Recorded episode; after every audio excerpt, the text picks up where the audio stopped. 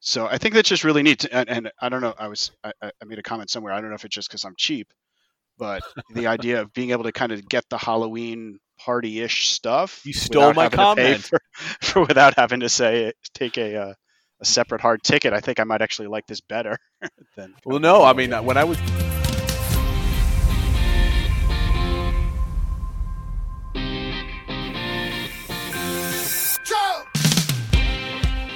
Hey everyone, this is the DVC Pod with Phil Schoen and me, Jason Dodge, and this is the week in review of August 29th, 2020. Again, this is the show where we talk about what you're talking about across social media, and we scrape everything and find the best topics of the week and discuss them here. However, we always start with the news with our very own Phil. um, I think we're going to start quick on this one because we got a lot of good stuff to talk about. A lot of kind of as you're going to find out, a lot of like meaty discussions, kind of things that are post pandemic, I guess you could say, some kind of future plans, which are always nice to talk about, and uh, kind of do some of our own armchair imagineering of why and the what. So, uh, Phil, why don't you start us off with the news? I'm just I'm just go right into it. Just go right into it. Okay. So uh, the first news is actually a sad item, but I didn't want to not mention it. Um, I'm sure most of you are aware that uh, Chadwick Boseman unfortunately passed away this past week uh, of colon cancer at only the age of 43. Um, and I think it was a definitely a loss that was felt pretty significantly, obviously through the the Disney community with his role in Black Panther, um, and and the other you know some of the other Marvel movies, but just the impact he seems to have had on so many people. Um, one yep. thing that I saw was interesting was somebody pointed out you know a day or so ago that the post about his passing became the most liked tweet ever and at that point it was at 5.5 million and i just wow. checked now it's at 7.5 million. So he was so he well respected within the acting community the disney community everywhere. He, he, was a role model to so many people. It's it's it's a shame and a yeah, huge loss i just was you know looking through the things he, he was. I mean somebody put it in here that you know he had cancer was fighting it for four years and in that time he filmed black panther civil war marshall infinity war endgame 21 bridges and the five bloods. And amazing it's just you know he knew he had to get this done for what it represented and that sort of thing and he just put that in there. Um, and one other tweet that i saw that you know really kind of hit me um, was this was from tw- uh, september 12th 2018 he went into uh, st jude and was visiting kids who had cancer and was kind of trying to cheer them up. Meanwhile nobody knew he was fighting cancer at the same time that's amazing. Like nobody knew. That was such a surprise to everybody. That's just a testament to his fortitude and his positive outlook on everything. Yeah. So I think uh, obviously, you know, the impact he's had, um, the impact that Black Panther had, and how you know it did so well, proving that movies, you know, with, with diverse uh, you know casts can do well. Um, so we'll just leave it with one quote that I found from Black Panther that that he said in the movie where he said, "I did not yield." As you can see, I am not dead. The challenge continues. So I think that you know the challenge continues. Do not yield is sort of a good takeaway. I think. Um, shifting gears slightly, um, it was Disney announced that they're going to put up. We already knew that the Halloween parties were canceled, uh, but they are going to be putting up fall decor, so the Halloween decorations and that sort of thing. Um, it's going to be in Magic Kingdom from September 15th through October 31st. Um, and I think it's it's kind of neat because they're doing some of the Halloween stuff, so they're going to theme the character cavalcades will be like Halloween inspired. cool. Um, you're they're allowing everybody, including adults, to wear costumes if they want to the park I those days. That. So I think that's just really neat. To, and, and, I don't know. I was I, I, made a comment somewhere. I don't know if it's just because I'm cheap, but the idea of being able to kind of get the Halloween party-ish stuff. You stole my comment for, for, without having to say it, take a uh, a separate hard ticket, I think I might actually like this better. than well, no, I mean when I was down there last last August, um, they had just started putting it up. I, I was it August sixteenth. I went down, so like by the middle of my week there, it was starting to go up with some of the pumpkins and everything else, getting ready for the, the party. And uh, they had um, some extra magic hours, and the wife and I went for our, our only adult only couple hours at one of the parks, and it was awesome. It was like it was night out, everything. The lights were up, all the nice oranges and everything else. It's I love I love when they decorate it, and I also like how it's not like you know six months of the year that it's decorated for Halloween. It's it's like September, mid September through um, oh it ends at Halloween, which is which is pretty yeah. cool. makes it a little bit more special, I guess, if you're lucky enough to go down during that time. Yeah, agreed. But uh, oh, and another point, I bet it's it's they're better off doing that because that's going to attract more of the locals because that's who they're relying with on business. More on that discussion later on in the show. yeah, no, that's a good but- point. And and um, it, I I didn't have it uh, specifically linked here, but they've also come out with a lot of the special merchandise and stuff. Some of which I know in the past has only been available at the parties, but will be available to the regular guests. So there's some neat looking stuff, and I'm eyeing they're the selling a uh, lot. Madame right Le- yeah, the Madame Leota sipper has kind of had my eye on it, but I guess we'll see if I can find somebody to pick that up. Uh, and then, kind of the last straight news item before we get into some something that I think will spark more conversation is that I just saw posted today. Uh, not much notice that Tokyo Disneyland is going to be resuming their fireworks uh, September 1st, so tomorrow. Um, and they're also going to be doing a new sort of nighttime mini parade. I guess it's what they normally do when it rains. They're going to have some sort of night parade um, as well. So obviously, uh, Tokyo or Japan in general is a very different situation from a COVID standpoint compared to the U.S. or Florida.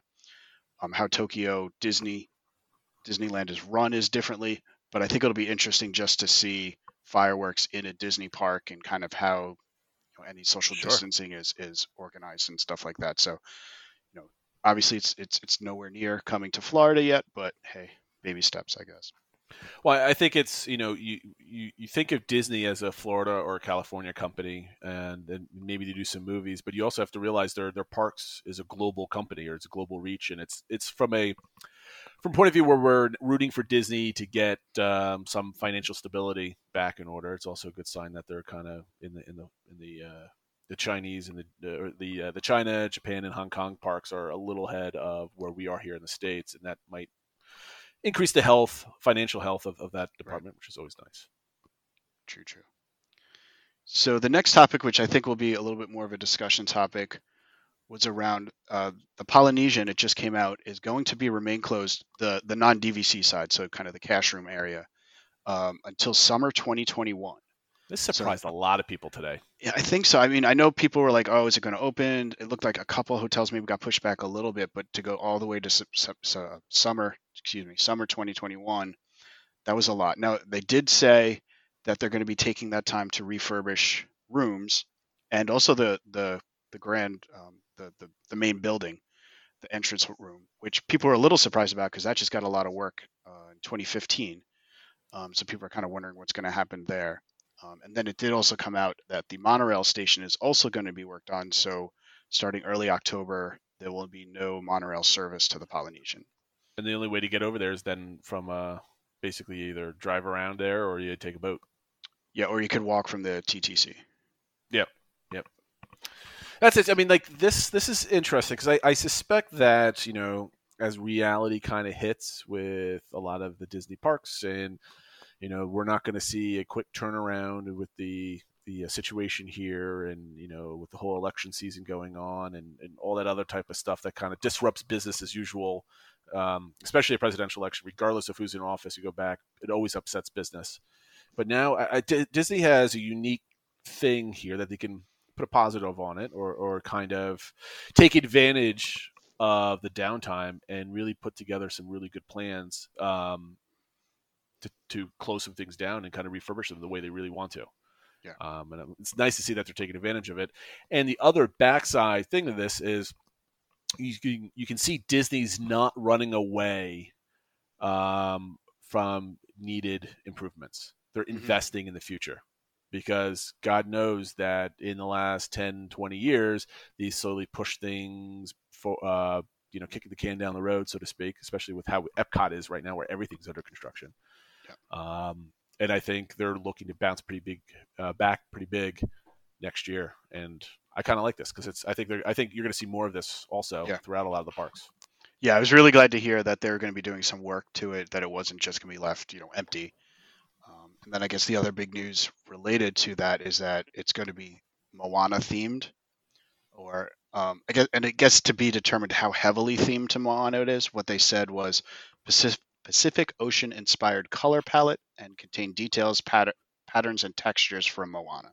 So We'll see now, I want to get your but- opinion on that because I've never stayed at the Poly, um, and you know I, I've never really experienced it um, at any for any extended period of time. W- do you want to see IP being invaded in, into that uh, resort? I mean, it's probably one of the most heavily or well themed deluxe resorts on property. Yeah. So I've definitely been on record. Um, you can see articles, you can see my comments that yes, I don't like when the Disney hotels look like they could be hotels anywhere. Yep. Um, I like that when they're transportive, and I think the Polynesian, as it was, was transportive. It's one of the most, um, I think. Yeah. Pro- yeah, I would say so. Um, so I guess to me, it kind of depends how heavily, you know, when they just kind of talk about the patterns and textures and bringing in that sort of Pacific Island notes to it.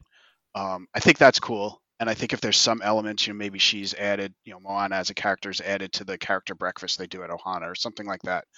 I think that would be cool. I think adding elements of Moana, I think it's a great movie. It's an underrepresented movie so far.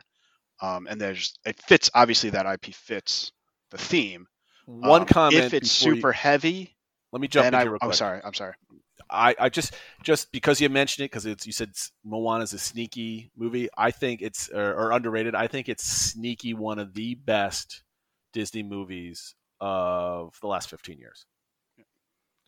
Only because I, I think the music for that movie is probably some of the best, and that that might be it's not it's not shown up in advertising and merchandise and everything else, but it's I think it's almost as it's better. I thought it was better than the Frozen soundtrack. But then again, I'm a nearly 40 year old man, and not obsessed with princesses. So, you know, other people have other opinions. Yeah, but I I, think, love uh, that soundtrack. I guess just to share my thoughts, I think the big songs, I probably prefer Frozen's. I think, you know, kind of the Broadway elements to them. Sure. But the other music that use the more the native language and stuff like that, I think are fantastic. Like Love as those that sort of background noise or, or those songs, I really love. And I actually. I think I listen to those more than, you know, her big songs and stuff like that. So that was my oldest daughter's first Disney movie in the theaters because when when Frozen came out, she was she was way too young. I think she was was Frozen 13. uh, yeah, 13. So yeah, my, my daughter's probably like still still a top um, infant at the time. She was on she hadn't even turned one yet. And then when Moana came out, she was I think four. I think that was like 2017. I want to say 20 sounds about right. 16, 17, yeah. So she loved that this movie, and we've she she used to listen to that soundtrack over and over again. I mean, I, I zoned out when um, Let It Go comes on, but anytime that I think it's the second track on the uh, the soundtrack came on, I always listen to it. Like you Yeah, said, no, all I the think it's native. we we know the way. The one that I yes, really love, yes, love that song. It's pretty good. Anyway, that I mean, not that that was kind of a little diversion from your original point. So you were talking about how much and if Moana is part of like the character meal, that type of thing. Yeah, So, so I right. think if it's if it's more subtle, if it's more in the colors and some of the patterns, and I don't want you know there's hidden Mickey, so I don't want to say like hidden Moanas type things Yeah. around. Um, I think that would be great. I think that would add a little extra to it and that sort of thing. If all of a sudden there's giant, you know, three story tall Maui statues like they have at Pop or something like that, Yeah, um, that I would not be a fan of. So I think it's I'm open to it. Uh, I'm cautiously optimistic because the Poly seems to be the one hotel they don't want to mess up too much. You know, I think they kind isn't of it isn't their most popular resort? yeah, I mean, I what know they call the Grand? Floridian their their flagship, um, but obviously, you know, the Polynesian and the and, and the contemporary, the original hotels, I think they're the ones that people associate with Walt Disney World more than anything. So, Yeah. um, they seem to, I think, get a lot of love. So, so I, I think they won't want to screw it up, but I guess we'll see. Yeah, we'll definitely see. So next new topic is the Cove Hotel, which for those of you who don't know what it was, it was a boutique hotel that was going to be added on or is in the process of being added on to where the Swan and Dolphin hotels are. So it's a Marriott run property. It's not a Disney hotel. Um, it was called the Cove and it was supposed to be more of a boutique hotel. It wasn't going to be as big or grandiose. Um, but was interesting news and it seemed kind of subtle, but it just came out um, that instead of being known as the Cove anymore, it is now going to be called the Swan Reserve. And what I found really interesting about it uh, is that it says it's going to have two presidential suites, which obviously I'll never see, and Right. 149 spacious suites with floor floor to ceiling windows and perfect for families of six to eight. So Now- I think. Oh, go ahead. No, because here's a couple things that I, I've read a couple articles. There's everybody says it's basically the same language, right? A, I don't know. I don't get the name be calling the reserve. He said it's more reflective of the direction that we're going with this. I, I really don't know what that means.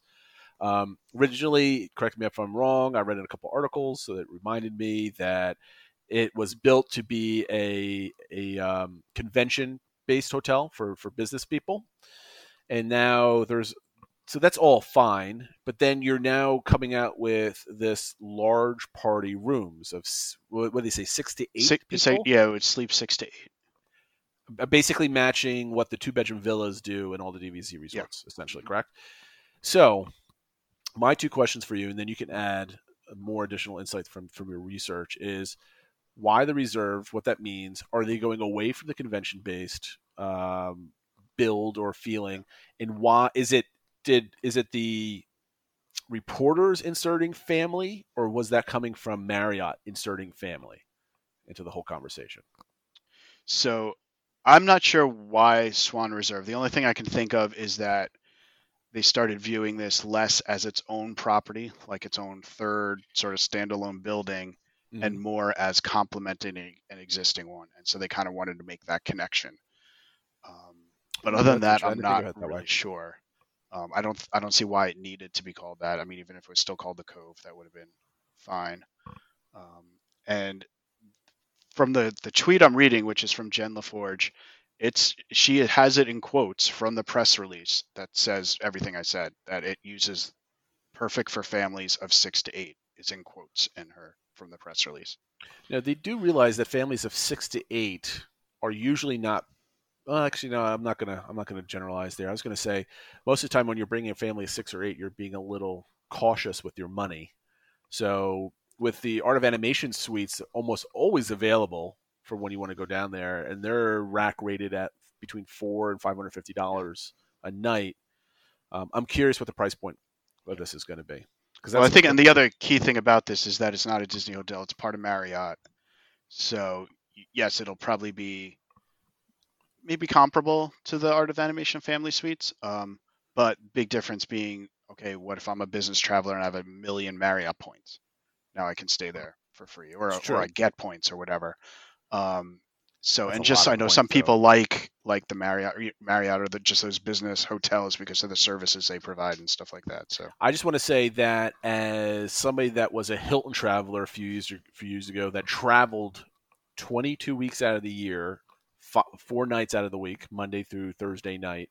Um, I never had enough points to stay a full week um, at any of the other Hilton properties that are down there for a week that would house a large family. So that's a lot of Marriott. Yeah, it'd be a lot of points. Yeah. So and two, if they were my the the next point I had was they would have had to plan the size of these rooms well ahead of this, right? They just didn't switch on a dime like the architectural design of these buildings what were the, if this was a, a, a convention or business or boutique type hotel were they originally planning for six to eight people because business trips don't have six to eight people staying in a room uh, ever. And typically yeah. typically if you have like a homewood suites type of thing which is basically two bedrooms with a central living room and a kitchen you might have like two businessmen staying together for like a month type of thing because they have their own separate rooms. Um, I'm curious to see what the layout looks like. Yeah, and, and that's a good point though, because already you know other tweets that have come out, they started putting on some of the decorative elements to the outside and stuff like that. Like it's pretty far along. It's opening next year. It's not like yeah that it's early on that they could have switched. So that's a good point. Now, uh, the Swan and Dolphin's pretty good with their, their transportation to the parks. You basically get all the amenities that you would get at a typical Disney resort minus maybe the the music and some of the theming a little bit. Maybe it's yeah. more like the um, uh, the tower at Coronado Springs. Why can't I remember the name of the tower name? I don't know why. Uh, Gran Destino. Uh, thank you. Uh, maybe it's something similar to that, but I would consider it if the price point was there. But I just don't know if the price point's going to be there. Yeah, I guess we'll see. I think the one big thing they don't get, they don't get Magical Express. I don't think, but other no, than that, they, they get That's they true. do get they do get most of the other perks. But beyond that, like, what would motivate people other than having Marriott points? Because obviously that's a big you know cost saver if you had that. What's the other motivation to if you're a party if you you're a family, let's say four kids or my situation, three kids and a grandparent type of thing, what's my motivation for staying there versus art of animation or something else like that, which yeah. would probably be a comp to that. What's my draw? The only thing I can think of is just if you prefer those types of amenities that come with the business hotel, you know, interior hallways, stuff like that. Um, and if you prefer that location, being closer to Epcot and stuff like that. But it's for families though. Like yeah. typically, are families really going heavy on Epcot? I mean, well, like if you, have, I mean, if you have older kids, I think, or if, if you just yeah, want to do, got teenagers, I guess. And if you just want stuff for everybody, you know, I think, or you just want to do something different. I know, I know a lot of people that do like the Swan and Dolphin, um, and a lot of people that love, even as families, staying at, you know, Beach. Club or Boardwalk or some something like that. Well, well so, that's a Disney resort though, right, also. Right. But uh, but I don't know. I, I I'm going to be interested to see the crossing of the price point with the target audience for this. Because to me, when I think large family, I'm thinking tender towards the younger side of the family because otherwise you might be getting two rooms. So like the, if you have teenagers, they have like their own little privacy yeah. in another room type of thing rather than you know like an apartment type of thing. I don't know. It's, it's going to be interesting to see as we develop. That's something I'm going to closely be paying attention yeah. to. Because I mean, at the end of the day, more places on property that house larger groups, I think, is a good thing. Exactly what I was going to say. Obviously, just saying Perfect. that at least partly because I am a larger party. Yes. Um, and then the last uh, news topic is about uh, the Walt Disney World park reservation systems, and that there was a, an article or an interview with the parks chairman, uh, Josh D'Amaro, where he was talking about different things related to how the parks are doing and coming back and economic drivers and things like that. And he was talking about uh, technologies that have been, been implemented. Um, so, including the park reservation system, but also things like the mobile ordering, contactless menus, and, and, and other things that basically have been come implemented or used to a greater degree uh, because of what they had to do with COVID and social distancing and mm-hmm. things like that. And what he mentioned in there is that, and this is the quote from him: uh, "The technology doesn't only help us at, during a time of a pandemic, but I also think it actually leads to a better cast and guest experience. So these are things that are helping us now, but I think they're here to stay." So everybody saw this and went off running and said, Okay, park reservation system is here forever. Uh, when yes, that's one of the things he mentioned, um, but I think he was talking more about the technology. But um, I also do think there's a good chance, at least for a long time, these the park reservation system is here. So pe- people got talking about this. Well, what it means, you know, you know, a lot of people, especially you know, pass holders that aren't staying on property, you know, complaining about how many slots they get.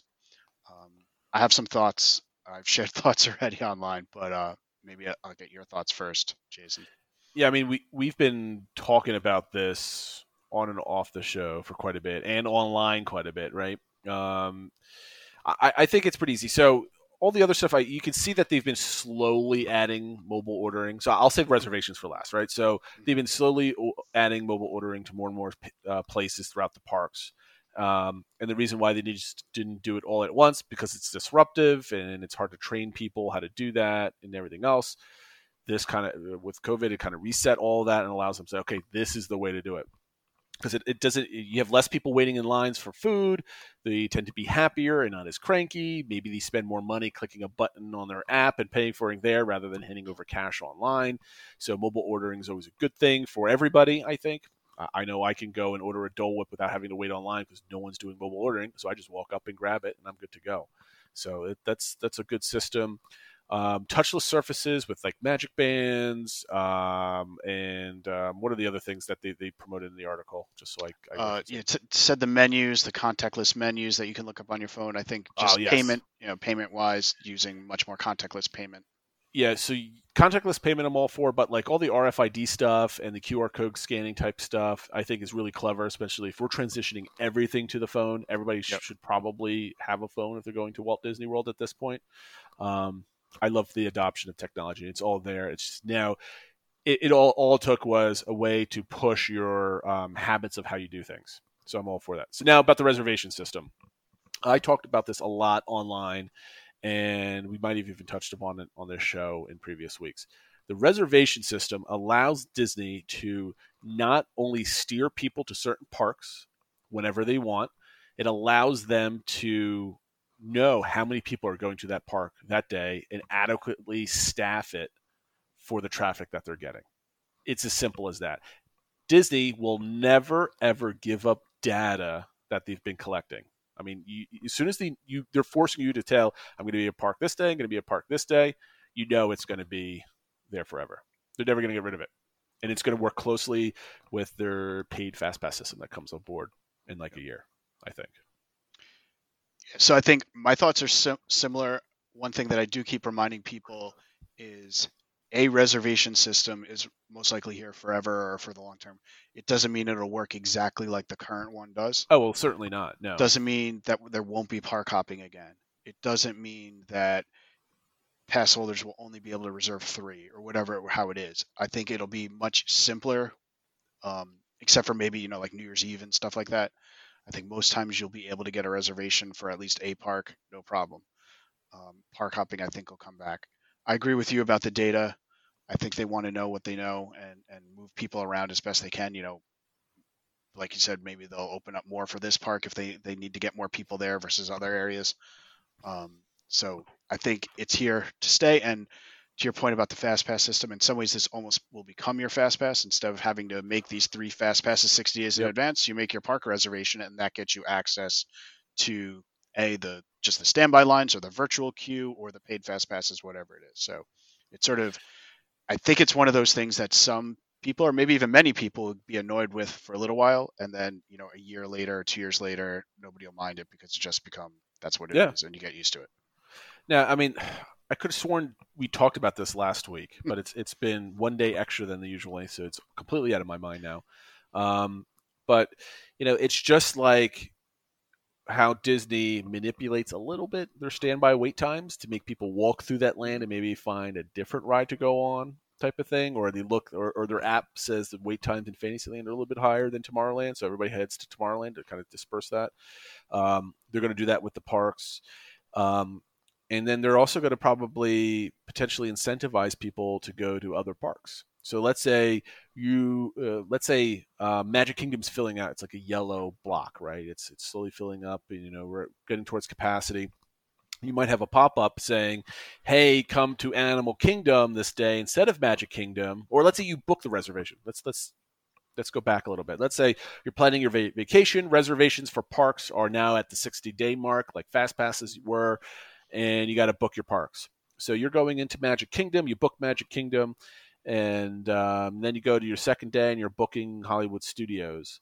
And then all of a sudden, Hollywood Studios pops up, and, and or my Disney experience says it pops up and says, you can have a reservation for Disney Hollywood Studios, but it's very busy this day. If you just, if you like, you could switch to Animal Kingdom, and we'll give you one free fast pass if you book Animal Kingdom this day instead now they're trying to incentivize people away from the parks. I think you're going to see a lot of that.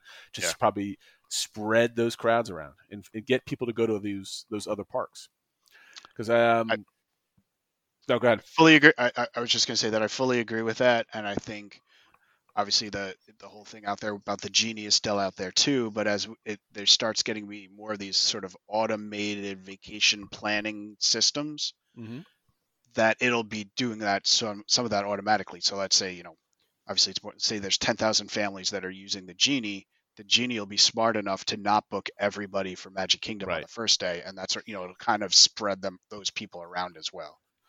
I know that I typically have the only thing I always have to have on my vacations. I always do Magic Kingdom the first and the last day that I'm there. That's the you're not going to okay. disincentivize that unless you want to give me a free night at a hotel somewhere. Money talks, but everything in between is typically I kind of have get a feeling of how I want my vacation to go. Like, do I want to do like an Epcot day or an Animal Kingdom next day type of thing? So I always kind of get a feel for that. And we have usually have family meetings and what everybody feels like is a good kind of flow to your vacation.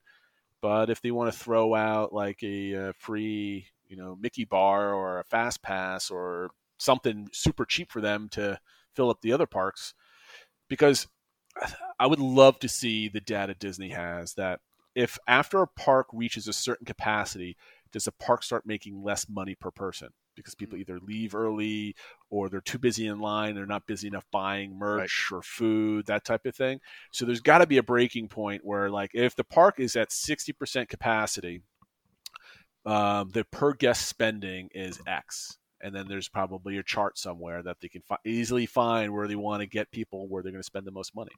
And I think this is the only way you can do it because yeah. fast passes were unreliable, right? People either didn't show up for fast passes or like fast pass Magic Kingdom, but decided in the morning to go to Epcot instead. And just like, okay, we just won't have fast passes then, or they switched them that the night before yeah. and got whatever they wanted, right? Because it's such an easy easy system to use.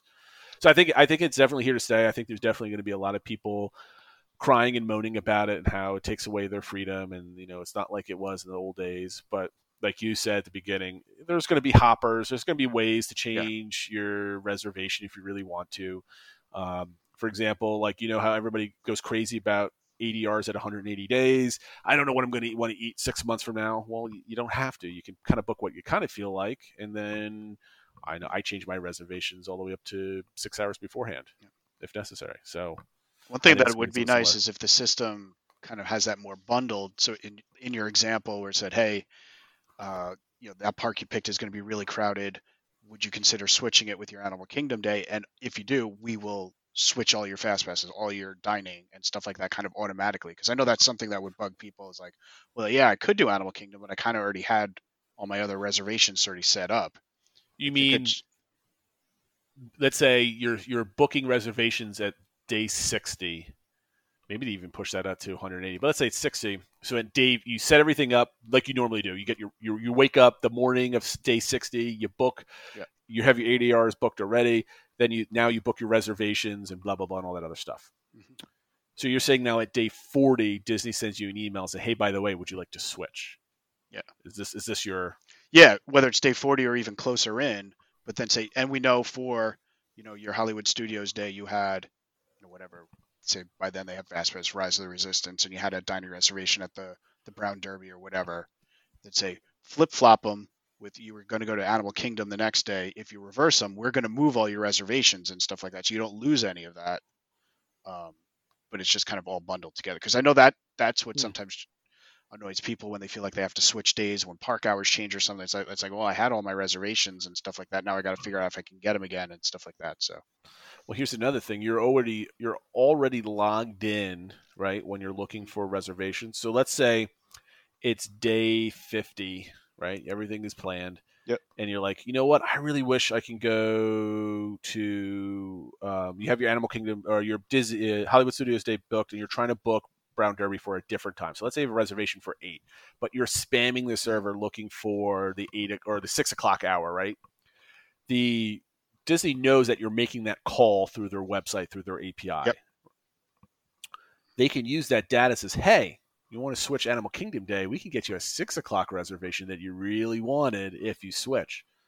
I mean, if they're going to do it, you got to do yeah. it right like that. And that you can really, you won't even have to offer them anything for free. Be like, I was going to hmm. say, yeah, just give me a better time or something like that, and I'm I'm, I'm happy to switch versus even needing to give me another fast pass or something. I like that. I think I think if if granted, it's probably not going to work right off the bat. It's probably going to be like yeah. What I'm describing is what it works in the test environment. yeah, exactly. production, but you have a you have a Brown Derby reservation for eight o'clock at one night. And You're really trying to get six, but they're offering you Cinderella's royal table at four o'clock in the afternoon on a day that you're not even there. You're like, no, Disney, it's broken. Stop. I, I, don't know. I mean, uh, to, kind of to kind of sum up, this this kind of got me excited because I, I, love the data. I love the planning aspect. I want to get a leg up on how to plan a Disney vacation. This doesn't phase me whatsoever because I know what park I'm going to go to anyway. So I'm really curious to see how Disney does this. Should be fun, I think. Good. So, like a good newsman you were, you transitioned us right into topics. But I think all of your this, I think this is the longest news section because we're now at the half hour mark. The longest news section you've given us, I think, so far in this whole entire show. So we had the transition. So the next topic we want to talk to, we want to give something a little bit lighter. Um, WDW Info had a good article that you found, Phil, um, that they posted. When did they post this? Because I missed this one actually. This was on August 27th by um, I'm not gonna I'm not gonna pronounce this right first name properly. Uh, Rad Radhamas Gonzalez. Hopefully I pronounced that properly. Um, he talked about correctly. Um, my child is outgrowing Disney. So, Phil, since this one, grabbed your attention? Why, yeah, you throw? I thought. Well, just the headline did grab my attention, and it is something that I'm a little worried about. You know, what happens? I, you know, my oldest is 11 now, and she's becoming a, a tween and becomes a teenager and stuff like that. Is she still going to want to do Oh, the boy. Disney stuff with us? Um, so reading his article, I thought it was it was also interesting points in that they he and his wife got into Disney a little bit later, whereas obviously his daughter's been going since you know birth almost. Um, so she's been inundated with it, and she's maybe like, all right, I've kind of done this. Let's try something different. Whereas for them, it's still sort of relatively new. They've done other things in their Mhm. life, and it just kind of got me thinking about what happens if whether it's your child or just somebody or even you, yourself, right? Where maybe you're a little Disney out, and what do you do? Does that make you feel weird, or do you try to defend it? Do you fight it? Do you kind of go with it? Um, and he offers up some g- suggestions for like sort of how to deal with it and how to address it with your child. But just sort of that topic, I, I do know, um, just with all the planning and a lot of people have had to reschedule vacations and stuff like that. I do see, you know, some people maybe kind of like, all right, maybe I, I need a, you know, Disney, you know, we we need to go on a break or something Yeah. like that. So. Uh, it, it just kind of jumped out at me, and I thought he had some good points. Um, or at least some good thoughts. And, and I don't know if you got a chance to read the whole article, Jason, or if you had thoughts, but No, I mean I, I read it, and um, it's it's a good art because his situation is very similar to mine. I came to Disney late in life. My kids have been indie dated since they were my oldest was two and a half years old, and everybody's been there basically either at eight months or a year and a half. My youngest, so and also in the stomach of my pregnant wife, the two trips ago. So I don't know what it's like about. I haven't even thought about losing interest in Disney, right? My my oldest is seven. Like she like this like the next trip that we go on, she's going to be actively planning the vacation with Yeah. me. She like when we went back in last August, she was just going into first grade. Um, her reading skills were at first graders reading skills, and by the time she finished first grade, she's now reading books and she's great. So she can now she knows how to use a computer and Google things and search things. And I think it's going to be really interesting how she kind of latches onto the Disney planning aspect of things. So I, I'm not I'm not on the other side of that hill that you might be on. yeah. So I can't really. I, I can't I can't imagine what it's like. I have some thoughts on what he can do, but it's kind of more of like theoretical. So I think it's more better question for you then is do you see it coming currently and what's going through your mind right now because this is closer to you than it is me So I don't see it yet. Um, our last time was in February, and she was still into it, still very excited about it, but more excited with some of the newer stuff, or or, Sure. or, or just different stuff, right? Like less princesses, more Star Wars. Um, so I think that's the thing that helps with Disney. There's always some new stuff. So as long as the new stuff intrigues you, there's something there. Um, but I do see her just more involved in different things now. She's much more with her engaged with her friends, much more um, into YouTube and things like that, and wanting to, you know, she has her own YouTube channel and things like that. So as that grows, you know, is, is she gonna start wanting to do things that aren't Disney? She still want to go on family trips and deal with the things? And so I, I don't see it for a while. I think um, she is, you know, we do get her very involved in the planning as well. What do you want to do? And she kind of understands, okay, brother and sister get to pick a few things too. mm-hmm. Um, but I could also see at some point splitting things up where maybe, you know, one of us goes off with her and does some things that are not for the, the younger kids. Uh, one trip we did do for her birthday, my wife took her over to Universal to see the Harry Potter stuff because she's Okay. taller. The other kids weren't. So I think maybe needing to do more of that type thing where we get we do some maybe split the kids up and everybody gets a special thing that's just more for them.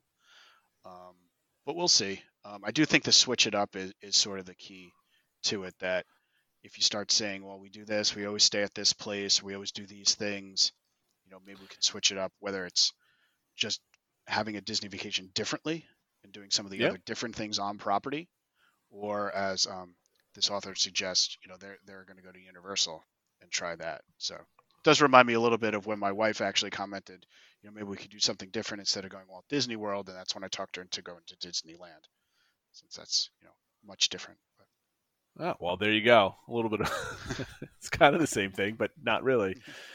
But no, I mean, like to me, I, I think it's it's it's like much much like anything else that a parent is really into something. Like I, I'm I'm I'm a big New York Giants football kind of guy. I, I've I used to have season tickets back in my twenties. You know, the six hour tailgates every single Sunday, that type of thing.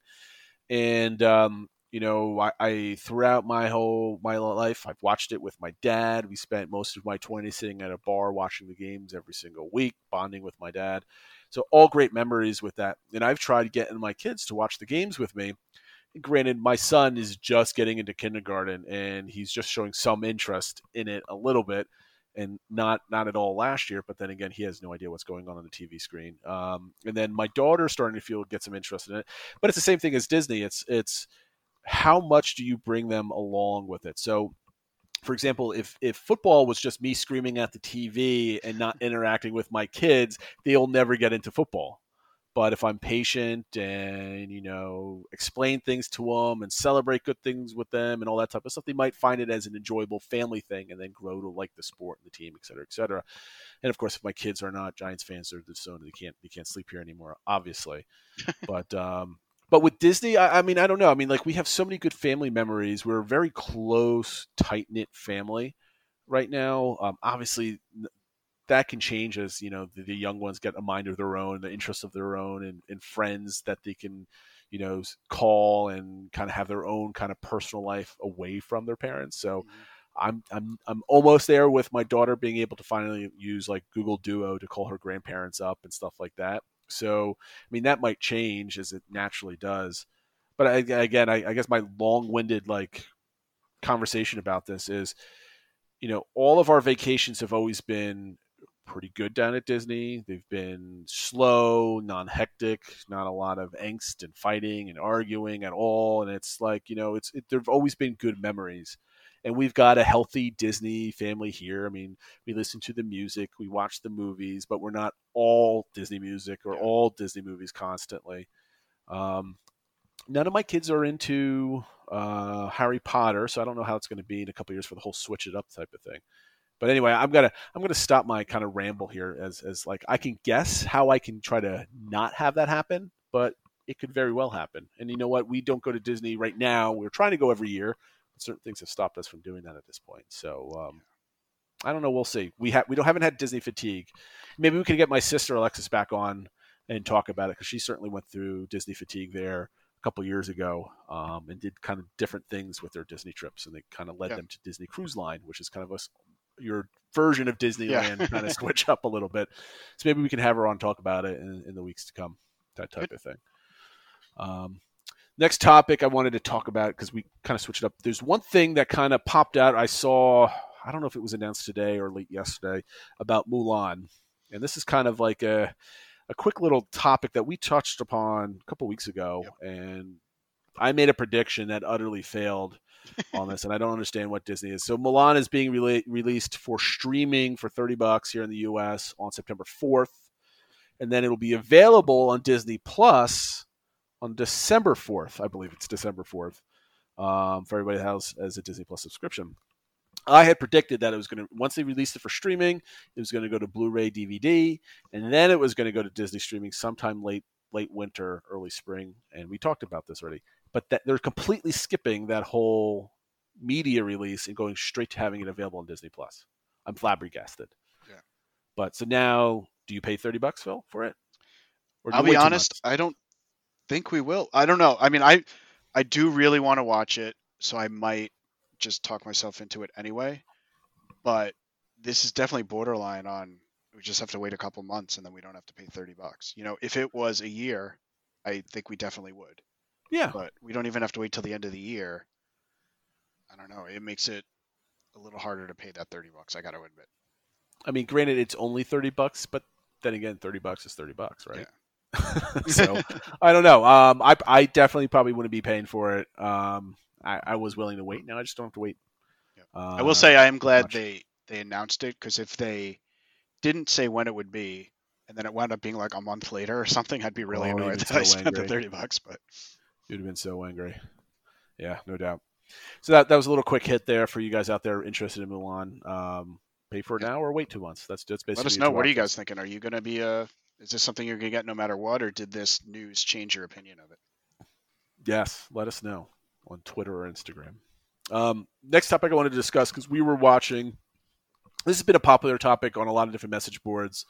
Um, and this kind of conversation kicked up on the uh, DIS Unplugged show this week. Um, that came out on Tuesday or last Tuesday, excuse me. And the kind of topic was: Is Disney ignoring or abusing? Maybe that's too harsh of a word, or ignoring, I guess, annual pass holders, at least local ones. And there's a lot of people out there talking about it and the uh, the gentleman who who, does, who hosts the show kind of had his a, a, little rant about it, and I, I personally was I was unsympathetic to his his cries of improprietary uh, to the whole whole thing. Um, they were talking that you know Disney should start reaching out to APs a bit more. They were it all kind of got spurned by the Bob Chapek comment uh, on the, the quarterly report that um, they care base essentially care more or resort guests spend more money, so they're more important than annual pass holders because it came back with a reservation system and all that other stuff. And, and I kind of have to agree with Bob Chapek on this one. If you're running a business, the annual pass holders spend less money. I know you and I were involved in a thread about a guy yeah. says, "Oh, well, animal pass holders spend more money than you think," and of course, this guy's spending like twenty something thousand dollars in Disney vacations every single year. So obviously, he's not a normal goer to Disney World. Um, I wish I could do what he does. So I mean, what, what's your whole thing? Is is Disney abusing APs, or where's your whole take on the whole argument here? Yeah, so I think that quote uh, obviously spurred up some emotions, um, especially mm-hmm. when just taken it into a vacuum, saying, "Hey, I'm probably in aggregate spending more than a, a guest, and you're telling me I'm not as important as them." We have to understand who he was talking to. It was to investors, and equity analysts and stuff like that. And he's trying to say how we're handling this pandemic with reduced capacity. If we can only have X number of people in the park, we would like as many of them to be paying for the ticket that day versus mm-hmm. having already paid for their annual pass holder pass and knowing that you know out of town guests coming and spending that money on a hotel and if you do even if you're a pass holder you don't have to worry about only three reservations right you get to make them for for your entire yep resort stay. So I think you know when you have to kind of keep it in that context of who he's talking to and and why he's trying to talk about you know money. He's talking about how much money this quarter we can bring in, maximizing our revenue mm-hmm. and maximizing our profits. Um, I do get when they're saying sometimes it can feel like, especially the local annu- annual pass holders, are underappreciated. Um, and it does seem like when you know post 9-11 or post the financial crisis that's when they had all the deals and they were kind of super nice to all the pass holders because they wanted to get them more back into the park and just get more because the parks were, were empty um, and so it can sort of be maybe a one-way relationship at times but maybe that's also why you have to remember you, you entered into a business contract with them this isn't yep. you know you, sometimes you have to take emotion out of it a little bit even though obviously disney plays on emotions um, so i don't know i think I think you do have to figure out, you know, some of the locals, you know, do only spend, you know, minimal amount if they have a monthly payment on their gold pass and they they're not staying at resorts, they're not going to sit down restaurants and stuff. They're not spending a lot per day. What is the Florida resident gold pass per year? I know it's about 40 bucks a month. Yeah, that's that's the that's the number I was thinking. So that's not a lot of money. Yeah. I mean, you know, you could have a family, a, a couple, stay for a weekend, and they're sp- spending more money on tickets than in, in yeah. than an annual pass holder or gold annual pass holder in Florida. And the, the, I, I you, you can watch just watch all the bloggers that spend a day at Disney. I think the most that they spend is maybe, you know, a hot dog or a hamburger type of thing for like eight bucks and they're they're out because they're bringing their own waters. Everybody has all their things about bring your water bottle, pack your snacks, and all the tricks to saving money. I mean, Disney loves hearing all those strategies on how not to spend money in their parks, right? So I I get where they're coming from from a business perspective. The question is, how do you be acknowledge the business environment that you're in and the decisions you have to make for the viability and health of the park versus or how do you mask that while also making annual pass holders warm and fuzzy? Yeah. Now, I have the, the, the one thing I don't think you have to really overtly do anything. I, I think the fact that because we've heard all these stories about how excellent the cast members are, um, you're getting a higher higher level of service than you were prior to closure because and with most people that are going now that are I think they gave a percentage or somebody guessed a percentage that it's like 60%, 70% guests are annual pass holders or locals right now. You're benefiting for that increased service so that you're getting that. Um, I, I, don't think they could do community outreach. I think that's kind of silly. I, I, that would cost more to, to actually do that versus kind of hang tight doing what they're doing right now. Um, and I think I think personally Disney is doing the most that they can do right now. I, I can't think of anything what they could do. I, I mean, they're not going to offer more free stuff, right? Because you know you, you have a pretty inexpensive pass into Disney World. Um, I think pass holders can get into at least one park a day when whenever they go to reserve. I don't think any park, any group of parks have been completely booked. All four parks a, have not been. completely There was a booked, stretch right? where I think it was totally blocked out. Um, maybe it was early August or something. Early like on though, but I don't but, think outside yeah. they started adjusting things. I don't think. Yeah, no. Since been... they've adjusted it, I don't think it's been an issue to get into a, a, a park. So I, am certainly not an annual pass holder. Um, for me to be an annual pass holder, I'd have to do two big vacations a year just to get my money back right. for those things, and I'm certainly not doing that.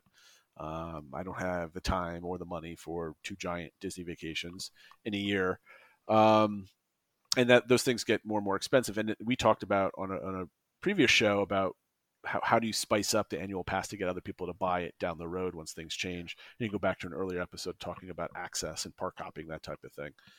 But to kind of come back, do I think Disney's dis- dismissing annual pass holders? No, I just think that there's a lot of annual pass holders out there, locals that are um, expecting maybe a little bit more and feeling kind of left out where they couldn't get to the parks all of a sudden when before they could go whenever they wanted.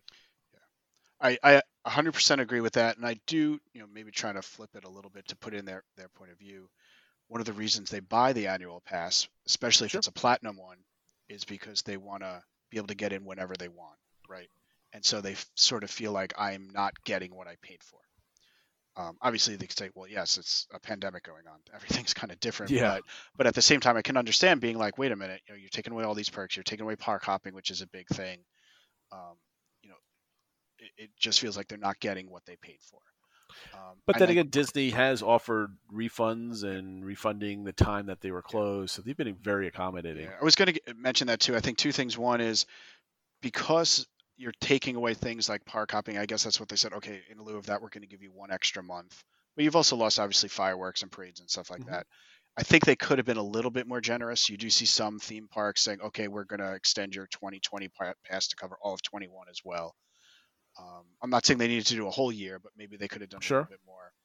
And I know the communication about like, okay, what am I getting refunded for? How many days? You know, how can I handle it? It's been a little, you know, in typical Disney fashion, it's been confusing. And I also think it's, it, I, I feel bad for the pass holders who have had to stay on the phones for not uncommon for four hours. Sure. To get to someone to, just to cancel their pass. I feel like some things like that where they could have that could have made them feel a little bit more appreciated that way. Look, like, look, we get it. It's a crappy time. Yep. If you want to cancel now, we're going to make that easy. We're going to make it easy for you to restart your pass later. Maybe they could have said, stop canceling. You could suspend your pass and start it up in six months when you feel comfortable coming back. You know, whatever it is. I think mm-hmm. they could have done things like that that would have made people feel a little bit more appreciated. But but that's for the people that are already canceling or trying to figure something out. So they, they're already feeling negative because something yeah. got screwed up in communication. I think if they were going to do anything, it would have had been for the annual pass holders that were not canceling, that were still going to go. And I think something easy, if if if this is not just a vocal minority of people that are disgruntled yeah. because they're disgruntled for whatever reason, um, and majority of people feel this way, um, I think very easily they could have ha- picked one day, made it like annual pass holder day or something else like that, and flipped the re- resort spots with annual pass holder spots and opened it up and gave everybody a free trading pin or yeah. something inexpensive that way. To I know they have done park. a little bit with the discounts. I know the big thing was for uh, on Shop Disney Online, they were allowing annual pass holders thirty percent. I did see that. Yep. So I think you know I think that went over well. So probably more little things like that, like you mentioned, to say, look, we know it's it's unusual times. We can't, you know, there's limited capacity, so we can't have you at all the parks, you know, everybody wide open. But here's some small things we're doing to make. And they got forty percent discounts on rooms. Yeah, that was crazy. I wish I could do that. That'd be nice. um, okay, so we had another topic, but that, but as usual, we always overbook our topics, so we're not going to go into it because we've got only five more minutes. Um, Phil, we wasn't in the notes, but you told me you had this in your head, so I'm going to throw this at you. Uh, last week we started something new where we're going to recommend something at the end of every show. Yes. Are you ready for that? Because it just popped in my mind that I totally did not have this at the end of the show. This is Yes, our week I number can- two. You coming back from vacation?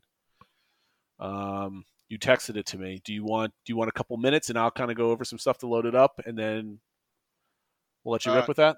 No, I can I can, I can go into it. Yeah. All right, go ahead. So I did, and um, so what it is, and probably the channel as a whole could be one of our recommends, but um, a new documentary came out. It's a full-length documentary, about an hour and a half, uh, entitled "Disneyland's Forgotten Sci-Fi Rock Band: Live from the Space Stage." um, and I found it because it is uh, one of the producers is Kevin Perjurer from Defunctland, which I know I've, I've turned you on to Defunctland a little Yes. bit, Jason. Great channel. Um, but what it is is in 1981, Disneyland put together uh, a rock band that was basically sort of a combination of Kiss and Star Wars, um, and they played the stage at Space Mountain, and it went over pretty well. They got these huge fans that came up with like names for each of the characters in the band, and they were actually really talented musicians. And by the end of it, they I, I don't want to spoil sort of the end of it, but it it was just this really a it was a well done documentary. It's about something that I had heard of but didn't know very much about. But it's just kind of this crazy story of this phenomenon that sort of came up, was a huge thing sort of for one summer, and then kind of went away. And then Hmm. it's like you can't really find, you know, I guess there's one video out there, um, but you can't really find everything. So it's it's kind of an interesting situation, and um, I would you know just go to Defunctland on YouTube's their channel, and it's right there, and I highly recommend it. So that is the the DVC Pod recommendation for this week is Halyx documentary live from the space stage. I love it. That's I, I'm definitely I've got that on my like list that I'm when I have some time I'm going to definitely watch it. If you're into some of like the weird Disney history stuff, especially sort of Tomorrowlandish, Epcot, Future Worldish, um, this this will be right up your alley. Cool. Well, with that, why don't you take us away with where we can find us on social media, and um, we'll close this out. Yeah, so on Twitter at PodDVC, Instagram the DVC Podcast, and on Facebook at DVC Pod. Uh, we try to cross promote everything there, but please search us out, follow us, like us, tell your friends, all that sort of stuff. Um, we're trying to get as much out on social media as we can. Yeah, don't be shy. Send us some questions. We want to start a uh, listener question podcast at least like once once a month, once every other month. Once we get a good good group of uh, questions going. But with that, everybody have a great week. Thanks for listening, and we'll catch you next time. Take care, everybody.